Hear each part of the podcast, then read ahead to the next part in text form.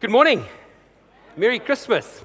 So good to see everybody here this morning. Um, you already know that um, our theme for this year is Magnify. Um, before we dive into Magnify, I just want to do two things real quick. The first thing is I want to throw out a statement. And then the second thing is I want to read a passage of Scripture. It speaks directly to the Christmas story and all the details around that. And I believe we should be reading this passage every year.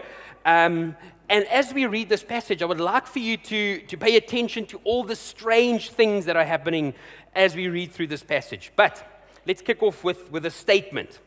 So here we go. So the statement is this. So I believe that the birth of Jesus was the single biggest event of all human history. I'm going to say that again because I thought I was going to get at least like one amen. Like, feels like we at least 250 people here this morning, at least one amen. The birth of Jesus, I believe, was the single biggest event in all of human history. Thank you, thank you, thank you. That was slightly better. So I believe that with all my heart. But there's a reason for that. So if you're a believer, if you're a child of God, we should be able to give some sort of a reason. Why do we believe that? If this is true, we need to be able to answer why. And we're going to dig into that when we speak a little bit more about magnifying just a bit. We need to be able to answer that question. The next thing I said I was going to do is read a portion of scripture. So we're going to look at Luke chapter 2 from verse 8. So I'm just going to warn you again there's a bunch of very interesting things that, that we're going to read about now. So I want you to pay attention to things that are weird. And what I mean by weird is that if you had to walk out here today, and encounter one of these things, you might go, ooh, that exact sound with a, with a rising inflection at the end, like, ooh, that was strange. I, never, I, don't, I don't expect to encounter that. It's not something you'd walk into spa and go, mm, this is normal. Okay, are you ready? Ready for the passage? You're gonna, are you ready to also count with me all the things that are slightly odd? Are you going to do this with me? Thank you for the incredible response this morning. I think, I think you're hungry. You're ready for lunch, and I'm gonna, I'm gonna send you in just a bit, but at least count with me. You, know, you won't, you're gonna need only 10 fingers, I think, at least. All right, should we go? Luke chapter 2, from verse 8. It says, And there was shepherds living out in the field nearby, keeping watch over their flocks at night. An angel of the Lord appeared to them, and the glory of the Lord shone around them. And they were terrified. But the angel said to them, Do not be afraid. I bring good news that will cause great joy for all people. Today, in the town of David, a Savior has been born to you. His name, he is, sorry, the Messiah, the Lord. This will be a sign to you. You will find a baby wrapped in a cloth and lying in a manger. Suddenly, a great company of the heavenly host appeared with the angel, praising God and saying, Glory to God in the highest heaven and on earth, peace to those whom his favor rests. So lots of interesting stuff. So how many like things do you think or did you encounter in that passage that was slightly strange? You walk outside the next moment, ooh, if you had to encounter one of those. How many did you count that was slightly weird? Throw out a number. Five, uh, did you say two? Two? Any other numbers? Ten, okay, good. You know, at least ten, I said at least ten fingers. Seven, four, okay. So, what were some of those strange things? Angels, yes. I want to hear this little girl in front here. Okay. oh, cool. Say again.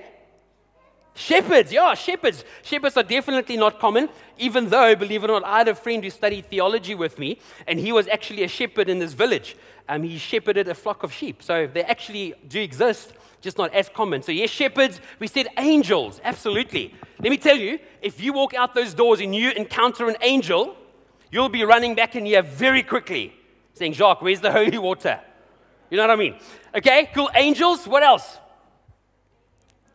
Baby in a manger, yes. Not only a baby, like a newborn baby. This was like brand new, brand new baby. And mangers, just by the way, are dirty. Animals sleep there. They don't only sleep there. It's dirty. They do other things in there as well. It's not a clean space. You don't want newborn babies there. Stinky, gross, filthy space. Yes, so baby in the manger, not normal. What other weird things? One last two, two or three.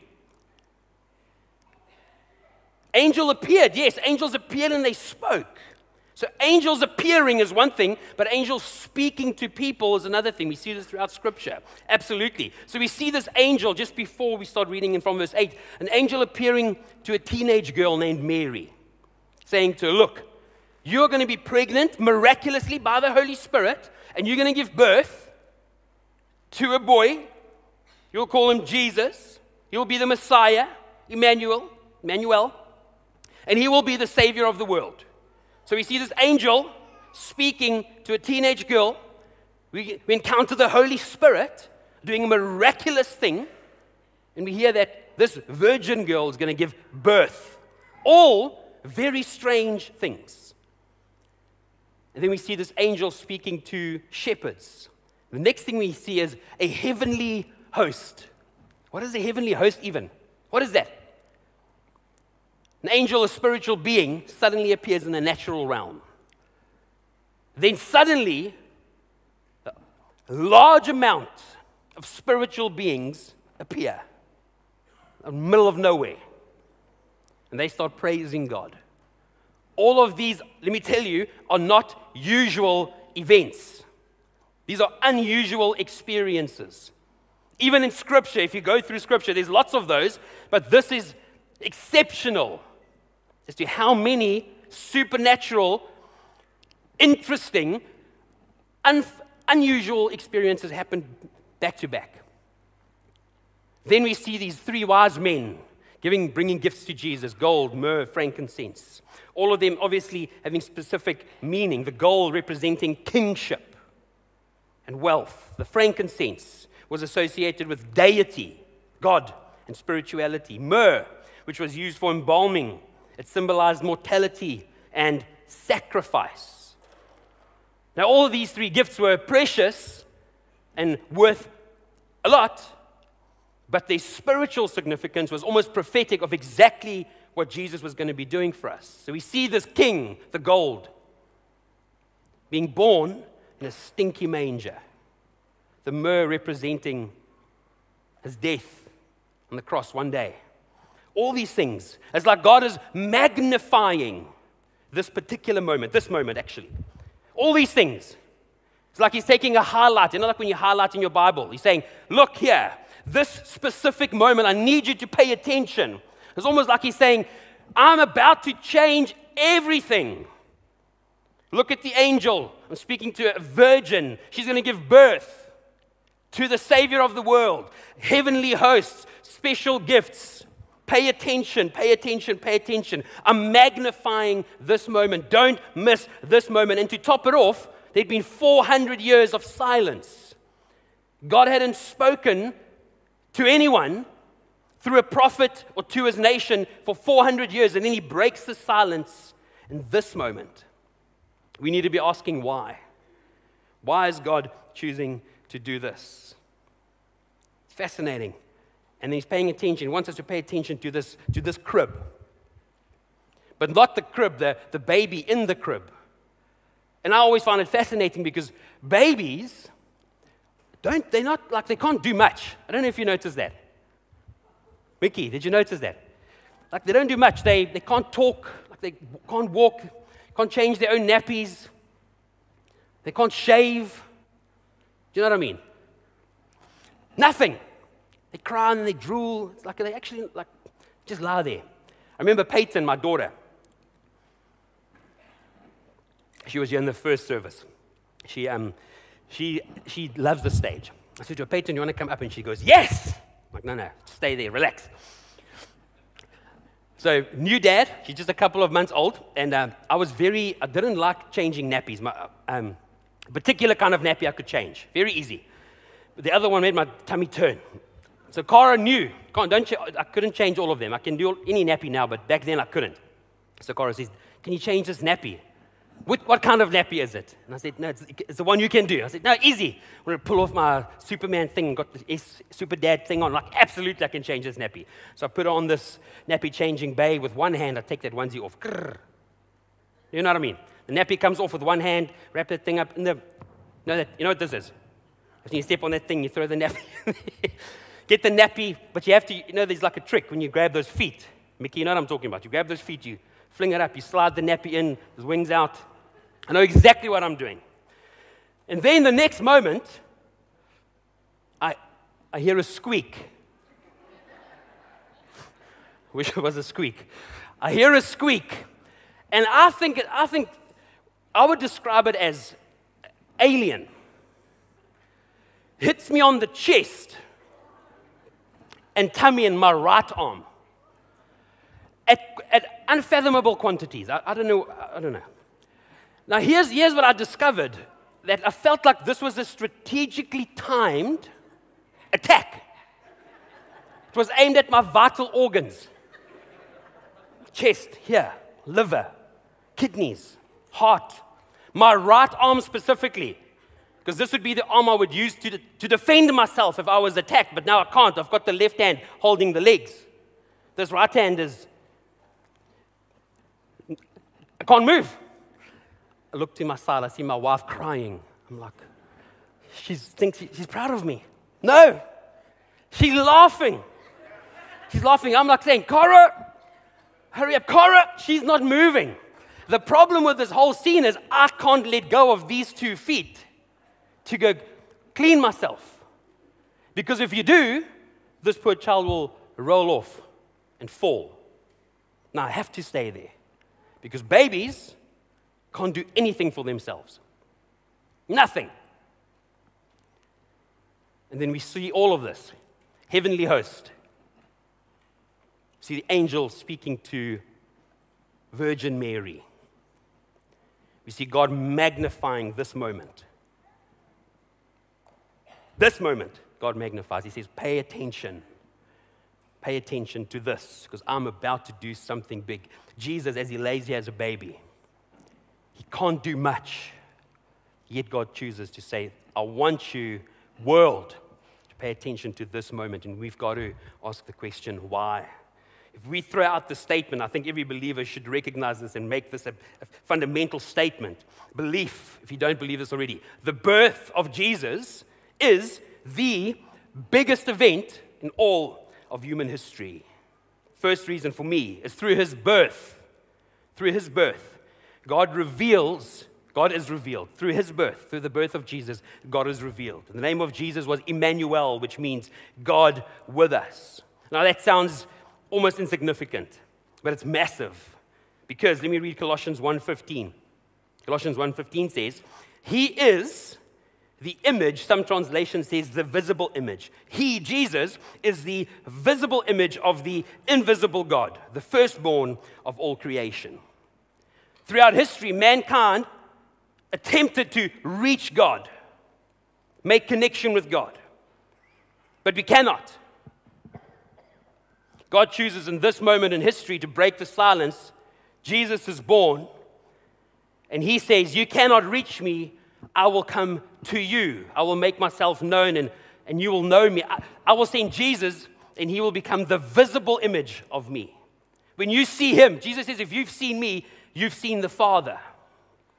Hebrews 1, verse 3 says, Jesus is the express image of God. So when we see Jesus, what we're seeing is God. The way he thinks, the way he speaks, the way he treats people, everything, his character, his nature. If you see Jesus, you see God. You no longer need to wonder what God's response is going to be. You no longer need to wonder how he's feeling. Does he love me? Is he angry at me? What does he think about this? Is he merciful? Is he going to show me grace? Can I have a relationship with him? Is he angry at me? No, no, no. We no longer need to wonder. Jesus comes and he says, Here I am. If you've seen me, you've seen the Father. This is who my Father is. I'm here to show you. That's massive. We now can not only know about God, but actually know God and have a relationship with Him. The birth of Jesus is the biggest event in all of human history because through his birth, God is revealed. Colossians 2 9. For in him, in Jesus, dwells all the fullness of the Godhead bodily. And you, he says, you are complete in him. You are complete in him. I'm going to pause there for a second. What that means is Adam and Eve, when they sinned, they were no longer complete. They were broken. There was something lacking. Holiness was lacking. Because of that lack, they ran away from God. Guilt and shame. And this today, still to date, is the enemy's strategy. His name is Ha Satan, the accuser of the brethren. The strategy is to accuse you, to allow you to feel guilt and shame because you are guilty. Then you feel shame, and what do we then do when we feel guilt and shame? Same as Adam and Eve, we run from God instead of running to God. What this passage is saying is, you are actually complete in Him, even though you have sinned. You have become the righteousness of Christ. You never should run from God, you should always run to God because you are complete in Him. That is massive. Never again do you need to not come to a worship service or experience freedom in worship because God loves you, because you are complete in Him, because of Jesus. Second thing I want to highlight is this that through His life, the first thing is through His birth, God is revealed. Second thing is I want to magnify this moment. Through His life, He reveals the kingdom of God. Through the life of Jesus, he reveals the kingdom of God. To help you understand this, I want to read Isaiah 61. So Jesus walks into a temple and he pulls out the scroll of Isaiah and he reads this specific passage about himself. This is a prophecy about Jesus. And he, and he reads this scripture and he says, essentially, this is me. The Spirit of the sovereign Lord is on me because the Lord has anointed me to proclaim good news to the poor. This is why Jesus came to proclaim good news to the poor he has sent me to bind up the brokenhearted, to proclaim freedom to the captives, release from darkness for the prisoners, and to proclaim the year of favor of the Lord. So, what he's saying is, I've been anointed to bring the kingdom of God here to earth. And wherever he went, that's what he did. So, I want you to think of the life and ministry of Jesus. He essentially restored wherever he went. He brought restoration. What we should have seen in the Garden of Eden, wherever Jesus went, he brought life. He, he essentially brought Eden wherever he went. For example, he, there was a woman who was sick, very sick for many years. And she hears a rumor that Jesus is going around healing people and he turns fish and bread into, he multiplies it and feeds people and he does miraculous things. He walks on water and does incredible things. And, and she thinks that if she could encounter Jesus, she might be healed, is the thought that's going on in her mind. And she was struggling with an issue of blood, which means she was unclean, which means she was rejected. She couldn't work, she was unclean. Couldn't come in, come in contact with people because she would make them unclean. She would defile them, which meant she had to essentially beg to earn an income to survive, to not die. So here's Jesus. She sees him and she knows she can't, she, I suspect she was too scared to ask him for healing. So she just reaches out. Because remember, Jesus was a rabbi. And as she reaches out to this rabbi, she touches the hem of his garment and she gets instantly healed. And Jesus says, Who touched me? Who touched me? Several times he cries out, Who touched me? And eventually, she, she keeps quiet several times. And eventually she responds and says, It was me. But she keeps quiet at first, I believe, because she knew that she had defiled him. She touched him, and then what did she then do? Because she was unclean, what has she now done to the rabbi? She made him what? Unclean. Now, the purification process was significant. So she was essentially in trouble, she thought. Therefore, she remained silent. But eventually, she owned it. She said, Lord, it was me. Probably ready with an apology. And look at what Jesus does. Remember, through his life, he reveals the kingdom of God. So he says to her, My daughter. First thing he says to her, My daughter, your faith has healed you. My daughter, that's significant, massive. Remember, Adam and Eve was a son and a daughter of God. But when they sinned, they were separated from God. What he was saying was, Eve, my daughter, I'll restore you. What he was saying to this lady. You are now once again my daughter. So he restores her dignity, he purifies her, and he gives her a standing place in society again. So he says to her, You are my daughter. You are not in trouble. I love you unconditionally as a father. And he says to everybody, the whole crowd, respect her, treat her as a daughter of God from this point on. And he restores her. Wherever he went, he brought the kingdom of God. See the same thing with a paralyzed man. He had four friends, and these four friends take him to Jesus. And all he wanted to be was healed.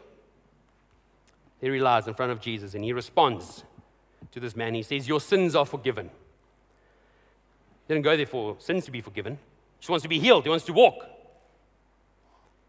And he gets healed when his sins are forgiven. And, and in that moment, the healing is almost irrelevant. Who cares? Because what he said to him is, was, Your sins are forgiven. Because what actually was healed was his soul. His soul was restored. Because of that moment, he can now have access to heaven. He has access to all eternity. And this little speck of 70 or 80 years on earth, in comparison to eternity, is irrelevant. Whether you can walk or not walk doesn't matter. But Jesus restored eternity. He reconciled him with God when he said, Your sins are forgiven. And he brings the kingdom of God into this man's soul and he restores him. The birth of Jesus, the single biggest event in all of human history. Through his life, he reveals the kingdom of God. Every single one of us today can experience the kingdom of God even now. I believe physically, and I believe in your soul, you can be and will be restored if you receive Jesus. I'm going to wrap it up with the last two points. Third one, through his death, we are reconciled to God. If you look at that cross and it's empty on purpose, it's empty because Jesus defeated the grave, sitting at the right hand of the Father. Through his death, he reconciles us to God. I want to read this passage Colossians 1 20 to 22. And through him, to reconcile to himself all things, whether things on earth or things in heaven, by making peace through his blood shed on the cross. Once you were alienated from God and were enemies in your minds because of your evil behavior. And he says, But now, but now he has reconciled you by Christ's physical body through death to present you holy in his sight, without blemish and free from accusation. As you sit here today, if you've received Christ, Christ presents you as holy. You've been made perfect. You are complete in Him. He's reconciled you. If I've sinned against my earthly father and I'm not in right standing with Him, the moment there's reconciliation, the issue might, not be, might still be there, but when there's reconciliation, I have complete access anytime. And that's what we have to God. And that's all because of what happened on the cross, because of what Jesus did for us. You can now have access to God and a perfect relationship with Him. And the last one is this. I'm going to start by reading the passage but I want the image up first. And this is an abstract image, and it speaks directly to this passage Matthew 25, verse 31. When the Son of Man, that's Jesus, when the Son of Man comes in his glory, and all the angels with him. Imagine that picture. When the Son of Man comes in all his glory with all the angels with him, he will sit on his glorious throne, and all the nations will be gathered before him. That means every one of us. And he will separate the people one from another, as a shepherd separates sheep from goats. He will put the sheep on his right and the goats on his left. Then the king will say, Those on his right Come. You are blessed by my Father. Take your inheritance, the kingdom prepared for you since the creation of the world. Those on the right, the sheep, those who have followed him, followed the shepherd. He says, There's been a kingdom prepared for you. God has blessed you and He's prepared this kingdom for you.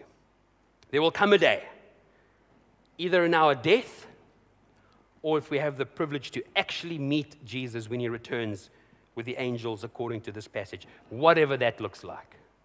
But there will come a day when you'll have to answer this question Have you received my Son as your Lord and Savior?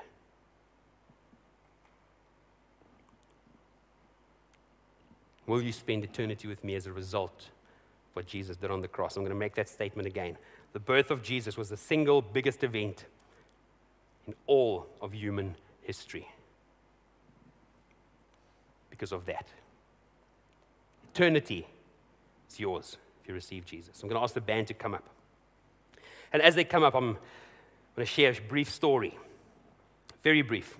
When I was in Joburg, I did lots of schools ministry, and one of the schools was fairly large. It had about 1,300 students. And a pastor shared a message of salvation with them. And, and I'm going to give you a, a spoiler, spoiler alert.